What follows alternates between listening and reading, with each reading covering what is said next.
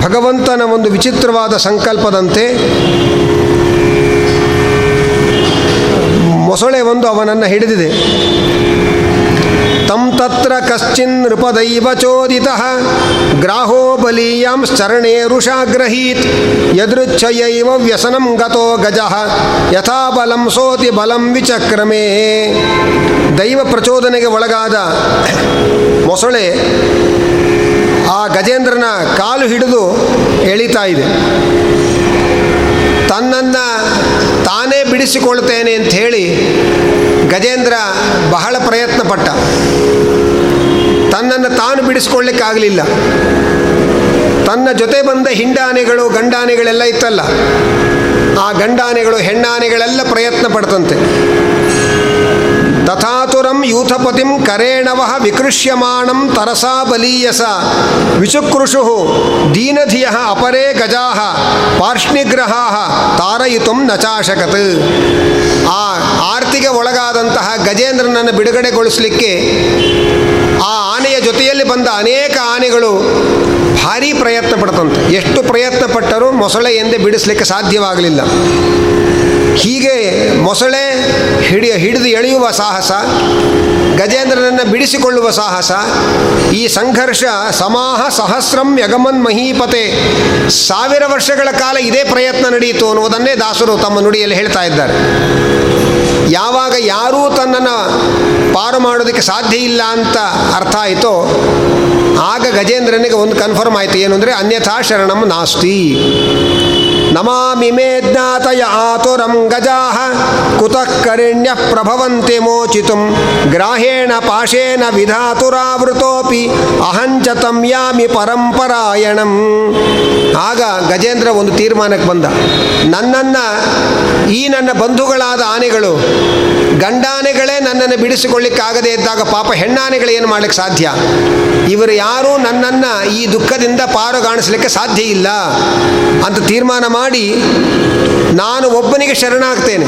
ಯಾರಿಗೆ ಅಂದರೆ ಭೀತಂ ಪ್ರಪನ್ನಂ ಪರಿಪಾತಿ ಯದ್ಭಯಾತ್ ಮೃತ್ಯು ಪ್ರಧಾವತ್ಯರಣಂ ತಮೀಮಹಿ.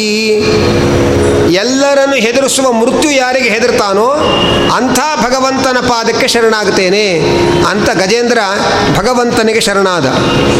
ಇಲ್ಲಿ ಹಾಡುವಾಗ ನಾರಾಯಣಾಯ ನಮೋ ಅಂತಲೇ ಹಾಡು ಶುರುವಾಯಿತು. ಯಾಕೆ ಅಂತಂದರೆ ಗಜೇಂದ್ರ ಮಾಡಿದ ಸ್ತೋತ್ರದಲ್ಲಿ ನಮೋ ನಮಸ್ತೆ ಅಖಿಲ ಕಾರಣಾಯ ನಾರಾಯಣಾಯಾರ್ಧಿ ವಿನಾಶನಾಯ ಸರ್ವಾಗಮಾಮ್ನಾಯ ಮಹಾರ್ಣವಾಯ ನಮೋಪವರ್ಗಾಯ ಪರಾಯಣಾಯ.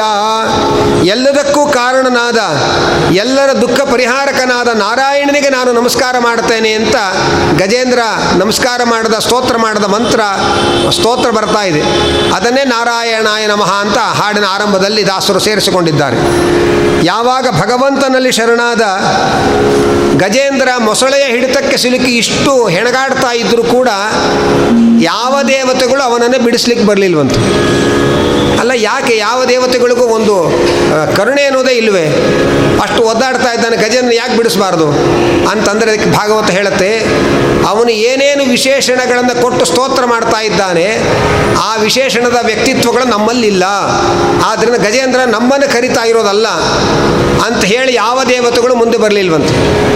ಆಗ ಇದೆಲ್ಲ ಮಹಿಮೆಗೆ ಪಾತ್ರನಾದ ಸದ್ಗುಣ ಗಾತ್ರನಾದ ಪರಮ ಪವಿತ್ರನಾದ ಭಗವಂತ ಅವನು ಓಡಿ ಬಂದಿದ್ದಾನಂತೆ ಹೇಗೆ ಬಂದಿದ್ದಾನೆ ತಂ ತದ್ವದಾರ್ಥಮುಪಲಭ್ಯ ಜಗನ್ನಿವಾಸ ಸ್ತೋತ್ರಂ ನಿಶಮ್ಯ ದಿವಿಜೈ ಸಹ ಸಂಸ್ತುವದ್ಭಿ ಛಂದೋಮಯೇನ ಗರುಡೇನ ಸಮುಹ್ಯಮಾನ ಚಕ್ರಾಯುಧೋಭ್ಯಗಮದಾಶು ಯಥೋ ಗಜೇಂದ್ರ ವೇದಾಭಿಮಾನಿ ದೇವತೆಯಾದ ಗರುಡನ ಹೆಗಲ ಮೇಲೆ ಕೂತು ಗರುಡನ ರೆಕ್ಕೆಗಳಿಂದ ಹೊಮ್ಮುವ ಸಾಮಗಾನವನ್ನು ಕೇಳ್ತಾ ಮೇಲಿನ ಲೋಕಗಳಿಂದ ಬರುವಾಗ ಎಲ್ಲ ದೇವತೆಗಳು ಮುನಿಗಳು ಮಾಡಿದ ಸ್ತೋತ್ರಗಳಿಗೆ ಪಾತ್ರನಾಗಿ ಅದನ್ನು ಕೇಳ್ತಾ ಅವರನ್ನು ಅನುಗ್ರಹಿಸ್ತಾ ಭಗವಂತ ಓಡಿ ಬರ್ತಾ ಇದ್ದಾನಂತ. ಆ ಗಜೇಂದ್ರನನ್ನು ಕಾಪಾಡಬೇಕು ಅಂತ ಹೇಳಿ ಇಂಗ್ಲೀಷಿನ ಹರಿಯಿಂದ ಓಡಿ ಬಂದ ಸಂಸ್ಕೃತದ ಹರಿ. ಅದಕ್ಕೆ ಆ ರೂಪಕ್ಕೆ ಹರಿ ಅಂತಲೇ ಹೆಸರು. ಯಾವ ರೂಪದಿಂದ ಭಗವಂತ ಗಜೇಂದ್ರನನ್ನು ಮೋಚನೆ ಮಾಡದ, ಆ ರೂಪಕ್ಕೆ ಹರಿ ಅಂತಲೇ ಹೆಸರು. ಯಾಕೆಂದರೆ ನಿಮ್ಮ ದುಃಖ ಪರಿಹರಿಸ್ತೇನೆ ನಾನು. ಅದಕ್ಕೆ ಬರೋದು ಹಾಗೆ ಅಂತ ಭಗವಂತ ಓಡಿ ಬಂದಿದ್ದಾನೆ. ಓಡಿ ಬಂದಾಗ ಅನಾಮತ್ತು ಗಜೇಂದ್ರ ನನ್ನ ಮತ್ತು ಮೊಸಳೆಯನ್ನು ಎತ್ತಿ ದಡಕ್ಕೆ ಹಾಕಿದ್ದಾನೆ ಭಗವಂತ. ಚಕ್ರ ಪ್ರಯೋಗ ಮಾಡಿ ಮೊಸಳೆಯನ್ನು ನಾಶ ಮಾಡಿ ಗಜೇಂದ್ರನನ್ನು ಬಿಡುಗಡೆಗೊಳಿಸಿದ್ದಾನೆ. ಗಜೇಂದ್ರ ಇಷ್ಟೆಲ್ಲ ಸ್ತೋತ್ರ ಮಾಡ್ದ ಅಂದಾಗ ನಮಗನ್ಸುತ್ತೆ, ಇದೆಲ್ಲ ಬರೇ ಮೂಢರ ಕಲ್ಪನೆಗಳು. ಆನೆ ಎಲ್ಲಾದರೂ ಸ್ತೋತ್ರ ಮಾಡೋಕ್ಕಾಗತ್ತಾ? ಆನೆ ಯಾವ ವಿದ್ಯಾಪೀಠಕ್ಕೆ ಹೋಗಿತ್ತು? ಏನು ಕಲ್ತ್ಕೊಂಡಿತ್ತು? ಹಾಗೆ ಅಂತ ನಮಗನ್ಸತ್ತು. ಅದಕ್ಕೆ ಭಾಗವತ ಹೇಳುತ್ತೆ ಪ್ರಾಗ್ಜನ್ಮನಿ ಅನುಶಿಕ್ಷಿತಂ. ಆ ಹಿಂದಿನ ಜನ್ಮದಲ್ಲಿ ಏನು ಶಿಕ್ಷಣ ಪಡೆದಿದ್ದ, ಅದರ ಸಂಸ್ಕಾರ ಭಗವಂತನ ಅನುಗ್ರಹದಿಂದ ಗಜೇಂದ್ರನಾದಾಗ ಉದ್ಬೋಧ ಆಯಿತು. ಹಾಗಾಗಿ ಭಗವಂತನನ್ನು ಜನ್ಮಾಂತರದಲ್ಲಿ ಕಲಿತ ಮಂತ್ರಗಳಿಂದ ಸ್ತೋತ್ರ ಮಾಡ್ದ ಅನ್ನುವುದನ್ನು ಭಾಗವತ ಹೇಳ್ತಾ ಇದೆ. ಈ ಸಂದರ್ಭದಲ್ಲಿ ಗಜೇಂದ್ರ ಮೊಸಳೆ ಯಾರಿವರು, ಯಾಕೆ ಹೀಗಾದರು ಅನ್ನುವ ಹಿನ್ನೆಲೆಯನ್ನು ಭಾಗವತ ಹೇಳ್ತಾ ಇದೆ. ಅದನ್ನು ದೇವರ ನಾಮದಲ್ಲಿ ನಾವು ಕೇಳ್ತಾ ಇದ್ದೇವೆ. ಹಾ ಹಾ ಮತ್ತು ಹೂ ಹೂ ಎಂಬ ಗಂಧರ್ವರು, ಅವರಿಗೆ ಹಾ ಹಾ ಹೂ ಹೂ ಅಂತಲೂ ಕರೀತಾರೆ ಹಾ ಹಾ ಹೂ ಹೂ ಅಂತಲೂ ಕರೀತಾರೆ. ದೇವಲ ಅನ್ನುವ ಮುನಿಗಳು ನದಿ ತೀರಕ್ಕೆ ಸ್ನಾನಕ್ಕೆ ಬಂದಾಗ ಹಾಹಾ ಗಂಧರ್ವ ಆನೆಯ ರೂಪ ತೊಟ್ಟು ಅವರನ್ನು ಸೊಂಡಿಲಿನಲ್ಲಿ ನೆತ್ತಿ ಮೇಲೆ ಕೆಳಗೆ ಆಡಿಸಿ ಹೆದರಿಸಿದ. ನೀರಿಗೆ ಇಳಿದಾಗ ಹೂ ಹೂ ಗಂಧರ್ವ ಮೊಸಳೆಯ ರೂಪ ತಾಳಿ ಅವರ ಪಾದವನ್ನು ಹಿಡಿದು ಹೆದರಿಸಿದ. ಯಾ, ಯಾಕೆ ಹೀಗಾಯಿತು ಅಂತ ಅವರು ಧ್ಯಾನ ದೃಷ್ಟಿಯಿಂದ ಯೋಚನೆ ಮಾಡಿದಾಗ ಇದು ಗಜ ಗಜ, ಗಂಧರ್ವರ ಕುಚೇಷ್ಟೆ ಎಂದು ಗೊತ್ತಾಯಿತು. ಯಾವ ರೂಪದಿಂದ ನನ್ನನ್ನು ನೀವು ಹೆದರಿಸಿದ್ದೀರಿ? ನಿಮಗೆ ಅದೇ ಜನ್ಮ ಬರಲಿ ಎಂದು ಶಾಪ ಕೊಟ್ಟರು. ಅಂದರೆ ನಾವು ಎಷ್ಟೇ ವಿನೋದ ಮಾಡೋ ಸ್ವಭಾವದವರಾಗಿರ್ಬೋದು, ಆದರೆ ನಾವು ವಿನೋದ ಮಾಡುವವರು ಅಂತ ಹೇಳಿ ದೊಡ್ಡ ಮಹಾತ್ಮರ ಹತ್ರ ಎಲ್ಲ ಕುಚೋದ್ಯ ಮಾಡಲಿಕ್ಕೆ ಹೋಗಬಾರ್ದು ಅನ್ನೋ ಎಚ್ಚರಿಕೆ ಈ ಪಾಠದಲ್ಲಿ ನಾವು ತಿಳ್ಕೊಳ್ಬೇಕು. ಗಜೇಂದ್ರನಿಗೆ ಅಂದರೆ ಆನೆಯ ರೂಪದಿಂದ ಬಂದ ಹಾ ಹಾ ಗಂಧರ್ವನಿಗೆ ನೇರವಾಗಿ ಆನೆಯ ಆಗುವಂತ ಶಾಪ ಕೊಡಲಿಲ್ಲ. ಮೊದಲು ನೀನು ಪಾಂಡ್ಯ ದೇಶದ ರಾಜನಾಗಿ ಹುಟ್ಟು ಆಮೇಲೆ ಆನೆ ಆಗುವಂಥ ಶಾಪ ಕೊಟ್ಟು. ಅಲ್ಲ, ರಾಜನಾಗಿ ಹುಟ್ಟೋದು ಶಾಪ ಏನು ಬಂತು ಅಂತ ನಮಗನ್ಸುತ್ತೆ. ರಾಜನಾಗಿ ಹುಟ್ಟೋದು ಒಂದು ವರ, ಶಾಪ ಹೇಗಾಗತ್ತೆ? ಅದು ಶಾಪ ಹೇಗಾಗತ್ತೆ ಅಂತ ಅರ್ಥ ಆಗಬೇಕಾದ್ರೆ ನಾನು ಅನೇಕ ಸಂದರ್ಭಗಳಲ್ಲಿ ಹೇಳ್ತಾ ಇರ್ತೇನೆ. ಕಟ್ಟ ವೈದಿಕ ಬ್ರಾಹ್ಮಣನಿಗೆ ಶಿವಾಜಿ ನಗರದಲ್ಲಿ ಒಂದು ಮನೆ ದಾನ ಕೊಟ್ಟು ಇತ್ ಕಡೆ ಕಡಿತಾರೆ ಅತ್ ಕಡೆ ಕುಡಿತಾರೆ. ಮಧ್ಯದ ಮನೆ ಇವನಿಗೆ ದಾನ ಕೊಟ್ಟರೆ ಅದು ಅವನಿಗೆ ಶಾಪವೋ ಬರವೋ ಯೋಚನೆ ಮಾಡ್ರಿ. ಹಾಗೆ ದೇವಲೋಕದಲ್ಲಿರುವ ಗಂಧರ್ವನಿಗೆ ಮನುಷ್ಯ ಲೋಕದಲ್ಲಿ ಬರೋದೇ ಒಂದು ಶಾಪ. ಅದರಲ್ಲಿ ಅದೇನು ವರ ಅಂತ ಅನ್ಕೊಳ್ಳೋ ಹಾಗಿಲ್ಲ. ಹಾಗೆ ಪಾಂಡ್ಯ ದೇಶದ ಇಂದ್ರದ್ಯುಮ್ನ ರಾಜನಾಗಿ ಅವತಾರ ಹುಟ್ಟಿದ, ಆಗ ಇನ್ನೊಂದು ಘಟನೆ ನಡೀತು. ಅದನ್ನು ದಾಸುರ ದೇವರ ನಾಮದಲ್ಲಿ ಹೇಳ್ತಾರೆ. ತಾನು ದೇವತಾರ್ಚನೆಯಲ್ಲಿ ತೊಡಗಿದ್ದಾಗ ಅಗಸ್ತ್ಯ ಮಹರ್ಷಿಗಳು ಬಂದಿದ್ದಾರೆ, ಶಿಷ್ಯ ಪರಿವಾರ ಸಹಿತ. ನಾವು ದೇವತಾರ್ಚನೆಯಲ್ಲಿ ತೊಡಗಿದ್ದರೂ ಕೂಡ ಮಹಾತ್ಮರು ಬಂದಾಗ ಎದ್ದು ಹೋಗಿ ಅವರಿಗೆ ನಮಸ್ಕಾರ ಮಾಡಬೇಕು. ಯಾಕೆಂದರೆ ಅವರ ಅಧಿಷ್ಠಾನದಲ್ಲಿ ಭಗವಂತನ ಸನ್ನಿಧಾನ ಹೆಚ್ಚಿರುತ್ತೆ. ಹಾಗಾಗಿ ಅಲ್ಲಿಗೆ ಹೋಗಿ ನಮಸ್ಕಾರ ಮಾಡಬೇಕು. ಆದರೆ ಸ್ವಲ್ಪ ಮದದ ಪ್ರಭಾವದಿಂದ ತಾನು ಎದ್ದು ಹೋಗಿ ಜ್ಞಾನಿಗಳಾದ ಯೋಗಿಗಳಾದ ಅಗಸ್ತ್ಯರಿಗೆ ಗೌರವ ಕೊಡದೆ ಹಾಗೆ ಕೂತ. ಶಾಸ್ತ್ರದ ಮರ್ಯಾದೆಯನ್ನು ಉಲ್ಲಂಘನೆ ಮಾಡದ ಅಂತ ಹೇಳಿ ಅಗಸ್ತ್ಯರು ಶಾಪ ಕೊಟ್ಟರು ನೀನು ಮದೋನ್ಮತ್ತನಾಗಿ ಹಿರಿಯರು ಬಂದಾಗ ಗೌರವಿಸುವ ಸಂಸ್ಕಾರವನ್ನೇ ಕಳ್ಕೊಂಡಿದ್ಯಾದ್ದರಿಂದ ಮದೋನ್ಮತ್ತವಾದ ಹಾನಿಯಾಗುವ ಶಾಪ ಕೊಟ್ಟರು ರಾಜನಾಗುವ ರಾಜನಾಗಿದ್ದಕ್ಕೆ ಏನು ಅಂತಂದರೆ ಇನ್ನೊಂದು ಶಾಪ ಬಂತು, ಅಷ್ಟೇ ಭಾಗ್ಯ. ಹಾಗಾಗಿ ರಾಜನಾದಾಗ ಅಗಸ್ತ್ಯರ ಶಾಪ, ಗಂಧರ್ವನಾಗಿದ್ದಾಗ ಹಾ ದೇವಲಋಷಿಗಳ ಶಾಪ, ಈ ಎರಡು ಶಾಪಗಳ ಪ್ರಭಾವದಿಂದ ಆಹಾ ಗಂಧರ್ವ ಗಜೇಂದ್ರನಾದ. ತಮಾಷೆ ಅಂತಂದರೆ ಸ್ತೋತ್ರ ಮಾಡ್ತಾ ಇರೋದು ಗಜೇಂದ್ರ. ಮೊದಲು ಬಿಡುಗಡೆ ಆದದ್ದು ಮೊಸಳೆಗೆ. ಮೊಸಳೆ ಏನು ಸ್ತೋತ್ರ ಮಾ ಮೊಸಳೆ ಸ್ತೋತ್ರ ಮಾಡಿದ್ದೆ ಗಜೇಂದ್ರ ಪಾರಾಗ್ಬಿಡ್ತಾ ಇದ್ದ. ಯಾಕೆಂದ್ರೆ ಅವ್ನು ಬಾಯಿ ಬಿಟ್ಟು ಸ್ತೋತ್ರ ಮಾಡಿದರೆ ಗಜೇಂದ್ರ ಪಾರಾಗ್ಬಿಡ್ತಾ ಇದ್ದ. ಆದರೆ ಮೊಸಳೆ ಸ್ತೋತ್ರ ಮಾಡಲಿಲ್ಲ. ಆದರೆ ಮೊದಲು ಬಿಡುಗಡೆ ಮಾಡಿದ್ದು ಮೊಸಳೆನಿಗೆ ಚಕ್ರ ಪ್ರಯೋಗ ಮಾಡಿ ಮೊಸಳೆಯನ್ನು ನಾಶ ಮಾಡಿದ ಪರಮಾತ್ಮ. ಅಂದರೆ ನಾವೇ ಭಗವಂತನನ್ನು ಹಾಡಬೇಕಾಗಿಲ್ಲ. ಭಗವಂತನನ್ನು ಹಾಡುವವರ ಕಾಲು ಹಿಡ್ಕೊಂಡು ಸಾಕು ನಾವು ಉದ್ಧಾರ ಆಗ್ತೇವೆ ಅನ್ನುವುದನ್ನು ಈ ಪ್ರಕರಣ ನಮಗೆ ತೋರಿಸಿಕೊಡ್ತಾ ಇದೆ ಅನಂತರ ಈ ಇಬ್ಬರು ಕೂಡ ಗಂಧರ್ವ ರೂಪವನ್ನು ತಾಳಿ ಭಗವಂತನನ್ನು ಸ್ತೋತ್ರ ಮಾಡಿ ಅವನ ಅನುಗ್ರಹಕ್ಕೆ ಪಾತ್ರರಾಗಿ ಅವರು ಹೋಗ್ತಾರೆ. ಈ ಕಥೆಯನ್ನು ನಾವು ತಿಳ್ಕೊಳ್ಬೇಕಾಗಿರ್ತಕ್ಕಂಥ ಪ್ರಮುಖವಾದ ಅಂಶ ಒಂದಿದೆ. ಏನಂತಂದರೆ ಗಜೇಂದ್ರನಿಗೆ ನನ್ನನ್ನು ಯಾರೂ ಕಾಪಾಡಲ್ಲ ಅಂತ ಕನ್ಫ, ಕನ್ಫರ್ಮ್ ಆಗಲಿಕ್ಕೆ ಒಂದು ಸಾವಿರ ವರ್ಷ ಬೇಕಾಯಿತು. ಏನು ತಿಳ್ಕೊಳ್ತೇವೆ ಅಂದರೆ ಚಿಕ್ಕವರಾಗಿದ್ದಾಗ ನಮ್ಮ ಅಪ್ಪ, ಅಮ್ಮ ನಮ್ಮನ್ನು ಕಾಪಾಡ್ತಾರೆ ಅಂತ ತಿಳ್ಕೊಳ್ತೇವೆ. ದೊಡ್ಡವರಾದ ಮೇಲೆ ನಾವು ನಮ್ಮ ಅಪ್ಪ ಅಮ್ಮನ ಕಾಪಾಡ್ತೇವೆ ಅಂತ ತಿಳ್ಕೊಳ್ತೇವೆ. ಮದುವೆ ಆದಮೇಲೆ ಹೆಂಡತಿ ನಮ್ಮನ್ನು ಕಾಪಾಡ್ತಾಳೆ, ನಾವು ಹೆಂಡ್ತಿನ ಕಾಪಾಡ್ತೇವೆ ಅಂತ ತಿಳ್ಕೊಳ್ತೇವೆ. ಮಕ್ಕಳಾದ್ಮೇಲೆ ಮಕ್ಕಳು ನಮ್ಮನ್ನು ಕಾಪಾಡ್ತಾರೆ ಅಂತ ತಿಳ್ಕೊಳ್ತೇವೆ. ಮಕ್ಕಳು ಆಸ್ಪತ್ರೆಗೆ ಹಾಕಿದಾಗ ಡಾಕ್ಟರ್ ಕಾಪಾಡ್ತಾರೆ ಅಂತ ತಿಳ್ಕೊಳ್ತೇವೆ. ಡಾಕ್ಟ್ರು ಆಕಾಶ ತೋರಿಸಿದ ಮೇಲೆ ಅರ್ಥ ಆಯಿತು, ಅನ್ಯಥಾ ಶರಣಮ್ಮ ನಾಸ್ತಿ ಅಂತ. ಅದನ್ನು ಮೊದಲೇ ಅರ್ಥ ಮಾಡ್ಕೊಂಡಿದ್ದಿದ್ರೆ ಭಗವಂತ ಮೊದಲಿಂದಲೇ ಕಾಪಾಡ್ತಾ ಇದ್ದ. ಆದ್ದರಿಂದ ಅದಕ್ಕೆ ಪ್ರತಿನಿತ್ಯ ದೇವರ ಪೂಜೆ ಮುಗಿಸಿ ಭಗವಂತನಿಗೆ ಈ ಶ್ಲೋಕ ಹೇಳಿ ನಮಸ್ಕಾರ ಮಾಡೋ ಪದ್ಧತಿ ನಮ್ಮಲ್ಲಿ ಬಂತು. ಅನ್ಯಥಾ ಶರಣಂ ನಾಸ್ತಿ, ತ್ವಮೇವ ಶರಣಂ ಮಮ, ತಸ್ಮಾತ್ ಕಾರುಣ್ಯ ಭಾವೇನ ರಕ್ಷ ರಕ್ಷ ಜನಾರ್ದನ ಅಂತ ಹೇಳಿ ಪ್ರತಿನಿತ್ಯ ಇದನ್ನು ಹೇಳಿ ದೇವರ ನಮಸ್ಕಾರ ಹಾಕೋ ಪದ್ಧತಿ ಯಾಕೆ ಬಂತು ಅಂದರೆ, ನೀವು ಕೈ ಮೀರಿದ ಮೇಲೆ ದೇವರ ಗತಿ ಅಂತ ಅನ್ಕೋಬಿಡ್ರಿ ಮೊದಲಿಂದ ದೇವರೇ ಗತಿ ಅಂತ ಅರ್ಥ ಮಾಡ್ಕೊಳ್ಳಿ ನೀವು. ಅದನ್ನೇ ಕೃಷ್ಣ ಭಗವದ್ಗೀತೆಯಲ್ಲಿ ಅನನ್ಯಾಶ್ಚಿಂತೆಯಂತೋ ಮಾಂ, ಯೇ ಜನಾ ಪರ್ಯುಪಾಸತೆ, ತೇಷಾಂ ನಿತ್ಯಾಭಿಯುಕ್ತಾನಾಂ, ಯೋಗಕ್ಷೇಮಂ ವಹಾಮ್ಯಹಂ. ನಿನ್ನ ಹೊರತು ಇನ್ನೊಬ್ಬರು ನಮಗೆ ರಕ್ಷಕರಿಲ್ಲ ಅಂತ ಅನನ್ಯವಾಗಿ ಯಾರು ನಂಬಿ ನನಗೆ ನನ್ನ ಪಾದಕ್ಕೆ ಶರಣಾಗ್ತಾರೆ. ಅವರ ಯೋಗಕ್ಷೇಮ ನಾನು ನೋಡ್ಕೊಳ್ತೇನೆ. ಹಾಗೆ ಅಂತ ಭಗವಂತ ಇಷ್ಟು ಭರವಸೆ ಕೊಟ್ಟಿದ್ದಾನೆ. ಆದರೆ ನಮ್ಮ ಗ್ರಹಚಾರ ಯೋಗಕ್ಷೇಮಂ ವಹಾಮ್ಯಹಂ ಅಂತಂದರೆ ಕೃಷ್ಣನ ನೆನಪು ನೆನಪಾಗಲ್ಲ, ಭಗವದ್ಗೀತೆಯ ನೆನಪಾಗಲ್ಲ, ಎಲ್ ಐ ಸಿ ನಮ್ಮ ನೆನಪಾಗತ್ತೆ ನಮಗೆ. ಆದರೆ ಒಂದು ತಿಳ್ಕೊಳ್ಬೇಕು ಏನು ಅಂದರೆ ಇಂಗ್ಲೀಷಿನ ಯಾವ ಪಾಲಿಸಿಗಳು ಕೂಡ ನಮ್ಮನ್ನು ಕನ್ನಡದಲ್ಲಿ ಪಾಲಿಸೋದಿಲ್ಲ. ಆದ್ದರಿಂದ ಭಗವಂತನೊಬ್ಬನೇ ಪಾಲ ಪಾಲಿಸುವ ಪ್ರಭು ಒಬ್ಬ ಅಂತ ಶ್ರೀವಾದರಾಜರು ತಮ್ಮ ಒಂದು ದೇವರ ನಾಮದಲ್ಲಿ ಹೇಳ್ತಾರೆ. ಆದ್ದರಿಂದ ನಮ್ಮನ್ನು ರಕ್ಷಣೆ ಮಾಡೋದು ಭಗವಂತನೇ ಹೊರತು ಇನ್ಯಾರೂ ನಮ್ಮನ್ನು ರಕ್ಷಣೆ ಮಾಡಲ್ಲ. ಈ ನಂಬಿಕೆ, ಈ ದಾರ್ಢ್ಯ ಎಲ್ಲಿ ತನಕ ನಮ್ಮ ಹೃದಯದಲ್ಲಿ ಇರುತ್ತೆ, ಅಲ್ಲಿ ತನಕ ಹೆತ್ತವರು ನಮ್ಮನ್ನು ಕೈ ಬಿಟ್ಟರು ಕೈ ಹಿಡಿದವರು ಕೈ ಬಿಟ್ಟರು ಹಡದವರು ಕೈ ಬಿಟ್ಟರು ಇವರು ಯಾರೂ ನಮ್ಮನ್ನು ಕಾಪಾಡಲ್ಲ ಅದರಿಂದ ಇವ್ರ ಕೈ ಹಿಡಿದ್ರು ಒಂದೇ ಬಿಟ್ಟರು ಒಂದೇ. ನಮ್ಮನ್ನು ಕಾಪಾಡೋದು ಭಗವಂತ ಅನ್ನೋ ಎಚ್ಚರಿಕೆ ನಮಗಿದ್ರೆ ಯಾರಿಗೂ ಕೂಡ ಅನಾಥ ಪ್ರಜ್ಞೆ ಕಾಡೋದಿಲ್ಲ. ಒಂದು, ಒಂದೊಂದು ಬಾಂಧವ್ಯದ ಕೊಂಡಿಗಳು ಕಳಚಿ ಹೋದಾಗ ನಾವು ಅನಾಥರು ಅಂತ ಬಹಳ ಕುಗ್ಗಿ ಹೋಗ್ತೇವೆ. ಭಗವಂತ ಹೇಳ್ತಾನೆ, ಅನಾಥ ಆಗೋ ಭಾಗ್ಯ ನನಗೊಬ್ಬನಿಗೆ ಇರೋದು. ನಿಮಗೆ ಯಾರಿಗೂ ಅನಾಥ ಆಗೋ ಅವಕಾಶವೇ ಇಲ್ಲ. ಯಾಕೆ ನಾನು ಜಗನ್ನಾಥನಾಗಿ ನಿಮ್ಮನ್ನು ನೋಡ್ಕೊಳ್ತಾ ಇರಬೇಕಾದ್ರೆ ನೀವ್ಯಾಕೆ ಅನಾಥರಾಗ್ತೀರಿ? ಬೇಕಾದರೆ ಇಂಗ್ಲೀಷ್ನಲ್ಲಿ ಅನಾಥರೈಸ್ಡ್ ಆಗ್ಬೋದು. ಆದರೆ ಕನ್ನಡದಲ್ಲಂತೂ ಅನಾಥರಾಗಕ್ಕೆ ನಿಮಗೆ ಅವಕಾಶವೇ ಇಲ್ಲ. ಆದ್ದರಿಂದ ಜಗತ್ತು ಜಗತ್ತಿಗೆ ನಾಥನಾಗಿ ಭಗವಂತ ಇರುವಾಗ ಯಾರೂ ಅನಾಥರಾಗಕ್ಕೆ ಸಾಧ್ಯ ಇಲ್ಲ ಅನ್ನೋ ಖಚಿತವಾದ ಜೀವನದ ಭರವಸೆಯನ್ನು ಹುಟ್ಟಿಸುವಂತಹ ಕಥೆ ಗಜೇಂದ್ರ ಮೋಕ್ಷ. ಈ ಗಜೇಂದ್ರ ಮೋಕ್ಷದ ಕೊನೆಯಲ್ಲಿ ಒಂದು ಮಾತು ಹೇಳ್ತಾರೆ, ಅದನ್ನು ದೇವರಾಮದಲ್ಲಿ ಹೇಳ್ತಾರೆ. ಈ ಸರೋವರ, ಈ ತ್ರಿಕೂಟ ಪರ್ವತ, ಈ ನನ್ನ ಆಯುಧಗಳು, ಈ ನನ್ನ ಪರಿವಾರ, ಈ ಹಿರ, ಈ ಗಜೇಂದ್ರ, ಈ ಮೊಸಳೆ, ನಾರದರು, ಪ್ರಹ್ಲಾದ, ರುದ್ರದೇವರು, ಎಲ್ಲ ದೇವತೆಗಳು, ಇವರೆಲ್ಲರನ್ನೂ ಪ್ರತಿನಿತ್ಯ ಪ್ರಾತಃ ಕಾಲದಲ್ಲಿ ಎದ್ದು ಯಾರು ನೆನಪಿಸಿಕೊಳ್ತಾರೆ? ಅವರಿಗೆ ನಾನು ಅನುಗ್ರಹ ಮಾಡ್ತೇನೆ, ಎಲ್ಲ ಪಾಪಗಳಿಂದಲೇ ಅವರನ್ನು ಬಿಡುಗಡೆ ಮಾಡ್ತೇನೆ ಅಂತ ಭಗವಂತ ಕೊನೆಯಲ್ಲಿ ಇದರ ಫಲಶ್ರುತಿಯನ್ನು ಹೇಳ್ತಾನೆ. ಅದನ್ನು ದಾಸರ ದೇವರ ನಾಮದಲ್ಲಿ ಸೇರಿಸಿದ್ದಾರೆ. ಇಂತಹ ಗಜೇಂದ್ರ ಹಳೆ ಕಾಲದ ಒಂದು ಪದ್ಧತಿ ಬೆಳಗ್ಗೆ ಎದ್ದು ಕೂಡಲೇ ಗಜೇಂದ್ರ ಮೋಕ್ಷವನ್ನು ಪಾರಾಯಣ ಮಾಡೋರು. ಯಾಕೆಂದರೆ ನೀನೇ ನಮ್ಮನ್ನು ಗಟ್ಟಿ ಕಾಪಾಡೋದು ಅಂತ. ಆ ಗಜೇಂದ್ರ ಮೋಕ್ಷವನ್ನು ಪಾರಾಯಣ ಮಾಡಿದರೆ ದುಸ್ವಪ್ನಗಳ ಫಲ ನಾಶವಾಗತ್ತೆ ಅನ್ನುವ ನಂಬಿಕೆಯೂ ಕೂಡ ಶಾಸ್ತ್ರದಲ್ಲಿ ಹೇಳಿದ್ದಾರೆ. ಹಾಗ ಅಂತಹ ಗಜೇಂದ್ರ ಮೋಕ್ಷದ ವರ್ಣನೆಯನ್ನು ಹರಿದಾಸರ ವಾಣಿಯಲ್ಲಿ ನಮ್ಮ ಆದಿತ್ಯ ಅವರು ನಿರೂಪಣೆ ಮಾಡಿದ್ದಾರೆ. ತಮ್ಮ ಕಲಾಗಾರರ ಕಲಾಗಾರಿಕೆಯ ಕುಂಚದಲ್ಲಿ ನಮ್ಮ ಶೇಷಗಿರಿಯವರು ಅದನ್ನು ಚಿತ್ರ ಬಿಡಿಸಿದ್ದಾರೆ ಯಾವ ಗಜೇಂದ್ರ ನಾವು ನಮ್ಮನ್ನು ಕಾಪಾಡೋ ಹರಿ ಯಾರು ಅನ್ನುವುದನ್ನೆಲ್ಲ ಅಲ್ಲಿ ನೀವು ಕಣ್ಣಾರೆ ಕಾಣಬಹುದು ಅಂತ ಹೇಳ್ತಾ ಈ ಒಂದು ವಿವರಣೆಯನ್ನು ಮುಕ್ತಾಯ ಮಾಡ್ತಾ ಇದ್ದೇನೆ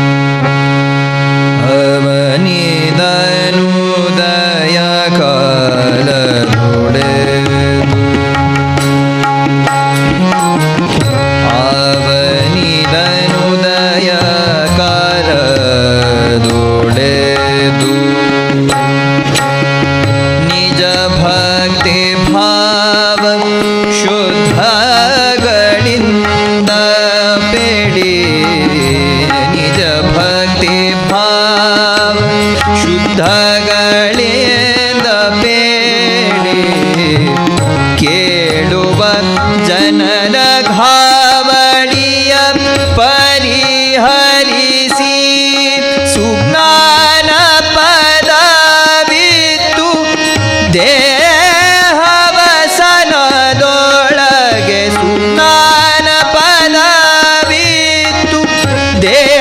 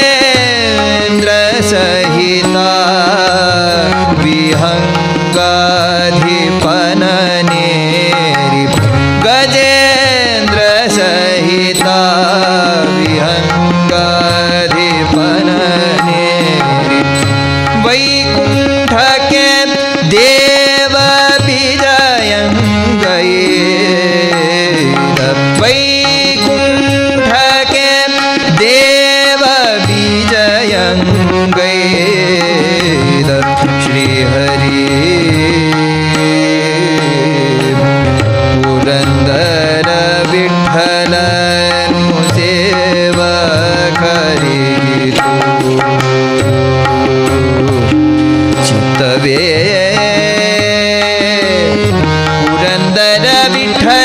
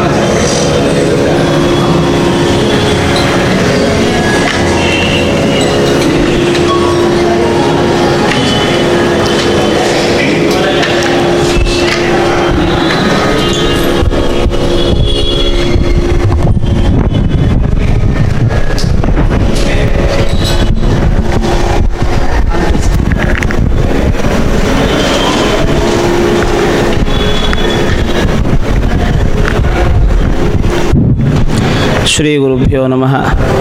ಇಲ್ಲಿಯವರೆಗೆ ವಿದ್ವಾಂಸರಾದ ರಾಮವಿಠಲಾಚಾರ್ಯರ ವಿಶೇಷವಾಗಿರುವ ವಿವರಣೆಯೊಂದಿಗೆ ಡಾಕ್ಟರ್ ಆದಿತ್ಯರವರ ಗಾಯನ ಮತ್ತು ಕಣ್ಣಿಗೆ ಹಬ್ಬವನ್ನುಂಟು ಮಾಡಿದ ಕೆ ಎಂ ಶೇಷಗಿರಿ ಅವರ ಚಿತ್ರರಚನೆ.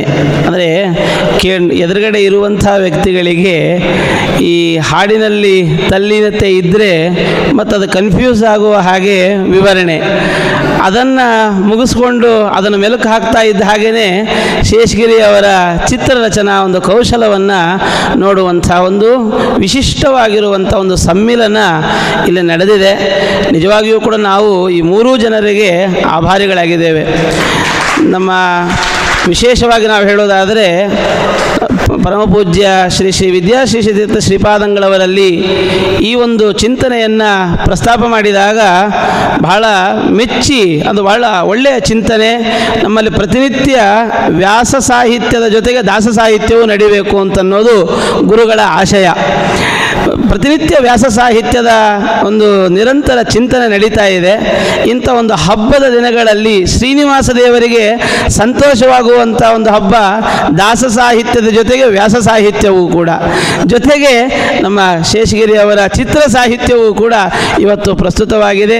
ಇಂತಹ ಗುರುಗಳಿಗೆ ವಿಶೇಷವಾಗಿ ಆ ಒಂದು ಅವರ ಅನುಗ್ರಹದ ರಕ್ಷೆಯನ್ನು ನಮ್ಮ ಪರ ಪರಮಪೂಜ್ಯ ಶ್ರೀ ವಿದ್ಯಾಶ್ರೀ ಶ್ರೀಪಾದಂಗಳವರ ಅನುಗ್ರಹ ರಕ್ಷೆಯನ್ನು ಪ್ರಾರ್ಥನೆ ಮಾಡ್ತಾ ಅವರ ಅಪ್ಪಣೆಯ ಮೇರೆಗೆ ನಡೆದಂಥ ಈ ಒಂದು ಕಾರ್ಯದಲ್ಲಿ ಅನೇಕ ಒತ್ತಡಗಳಿದ್ದಾವೆ ನಮ್ಮ ಆಚಾರ್ಯರಿಗೆ. ನಾವು ಅಂದ್ಕೊಂಡ್ವಿ, ಅವರು ಪ್ರಾಚ ಈ ಗುರು ನಮ್ಮ ವಿದ್ಯಾಪೀಠದಲ್ಲಿ ಅಧ್ಯಾಪಕರಾಗಿ ನಿವೃತ್ತರಾದರು ಕಳೆದ ವರ್ಷ. ಆಯ್ತು, ಇನ್ನೇನು ಸಿಕ್ಕಿಬಿಡ್ತಾರೆ ಅಂತ ನಾವು ಅಂದ್ಕೊಂಡ್ವಿ, ಆದರೆ ಮನೆಯವ್ರಿಗೂ ಸಿಕ್ಕೋ ಹಾಗೆ ಇಲ್ಲ.